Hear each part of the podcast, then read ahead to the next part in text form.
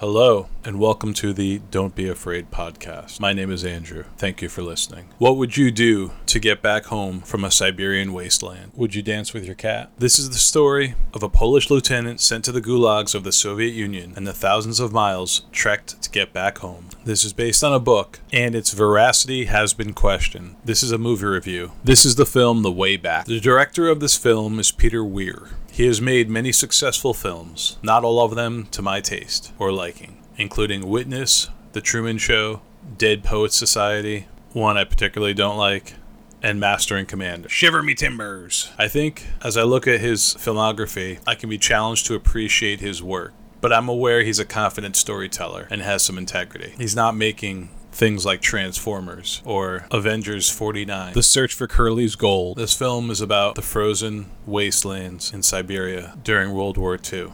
So it's clearly a laugh riot and a lot of fun. I was interested in this film also due to my love of the outdoors because I appreciate a good hike and a camping trip.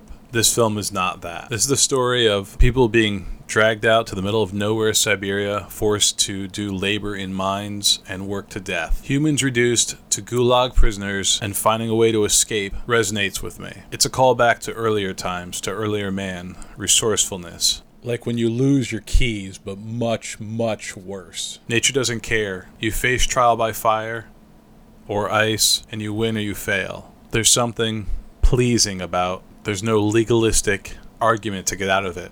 A true test. This is a story about man versus nature, one of the classic themes of storytelling. It is a story of human endurance and human spirit.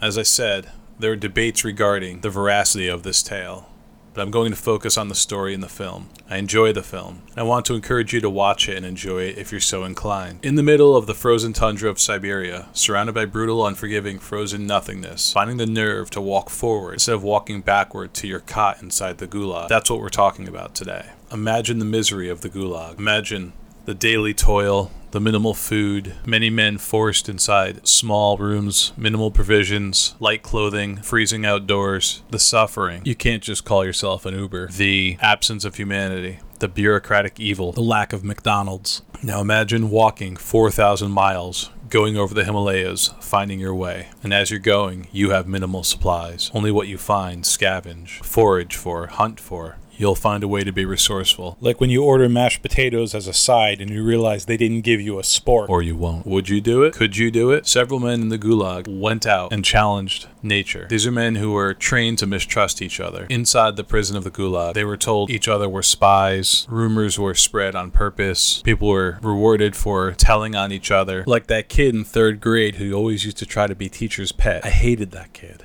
Turning on each other just to get a leg up people reduced to the lowest form of I don't know, what do you call an anti community? Because that's what it is. Instead, these men walked out into the nothing to see if they could find their way home. So I'll digress for a minute. This is a story of a Polish lieutenant. Claims are that he made a 4,000 mile trek from Gulag imprisonment south, eventually to Calcutta. Later, after the war records show that not exactly everything he said was true, but but I like the story. I like the film. I think some of the things he said were true. I suppose just speculation, but he he may have lied to sell a book, bottom line. There may be another reason for his lies if he was involved in some sort of espionage or intelligence work. I don't think there's anything to that. That really is my speculation, but I think most likely the details were exaggerated to sell the book. But the film itself is solid. It is what it is. Thank you for listening. So, throughout the film, you feel the weight of this arduous task, this journey. There's a realism, for lack of a better word.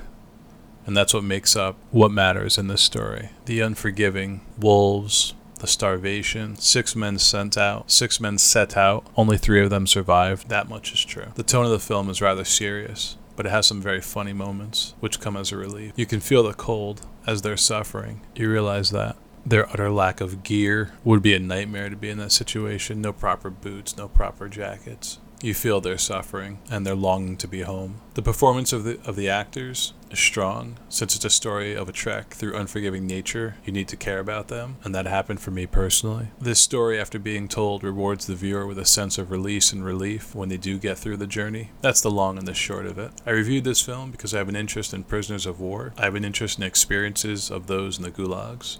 I wish there was more detail about what happened there. I know there's souls in Solzhenitsyn. The gulags were awful work camps where people would be worked to death. They were terrified. They were threatened. They were beaten. They were starved sometimes. They're given minimal food so that they wouldn't have the energy to revolt. I also reviewed this film because I think it's little known like the Gulags themselves, and I like the performances by Ed Harris and Colin Farrell. They've both been in several films I've enjoyed. Not a big fan of films, I'd say 99% of them are horrible.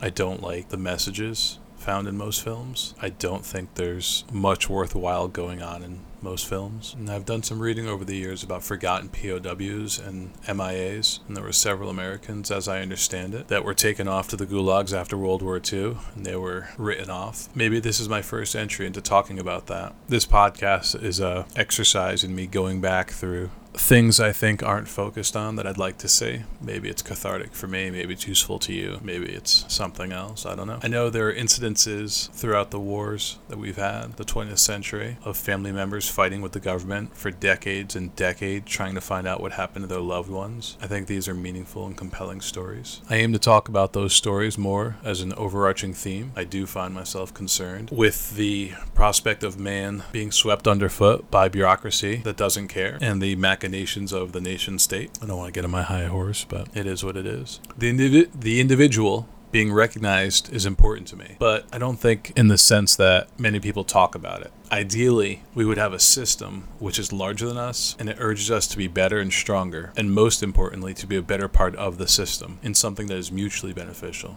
An exchange, not an extraction. I suppose I like this film because it awakened in me the thoughts about the Soviet system, which is the complete inverse of reviving humanity and vitality. It crushes those things with cruelty and the worst kind of bureaucracy. The gulags are the exclamation point on that. Now, the book, The Long Walk, has a 1997 edition, and I found some reviews helpful getting my story across. One reviewer says, People said it couldn't happen, but there are stories out there like that of the man in Unbroken. She's referring to Louis Zamperini, which my most recent podcast is about. That's episode 13 of Don't Be Afraid podcast. That's required listening. Check that out. Called Unbroken Spirit. She goes on, where by all rights, they shouldn't have survived. One cannot underestimate the human spirit. It was a fantastic story that one could not put down. The prison camps in Siberia were known for being brutal. A story that for some of us makes us wonder why on earth we ever complain. Nice sentence. Another reviewer says, a captivating story. I couldn't put it down. The only problem is the hyperbole. There's no way you can walk in the Gobi Desert for eight days without food or water. Then they cross the Himalayas mountains without food or proper clothes. Still a good story. That's my takeaway too. It's a good story. I like the film. I think I think the original author of The Long Walk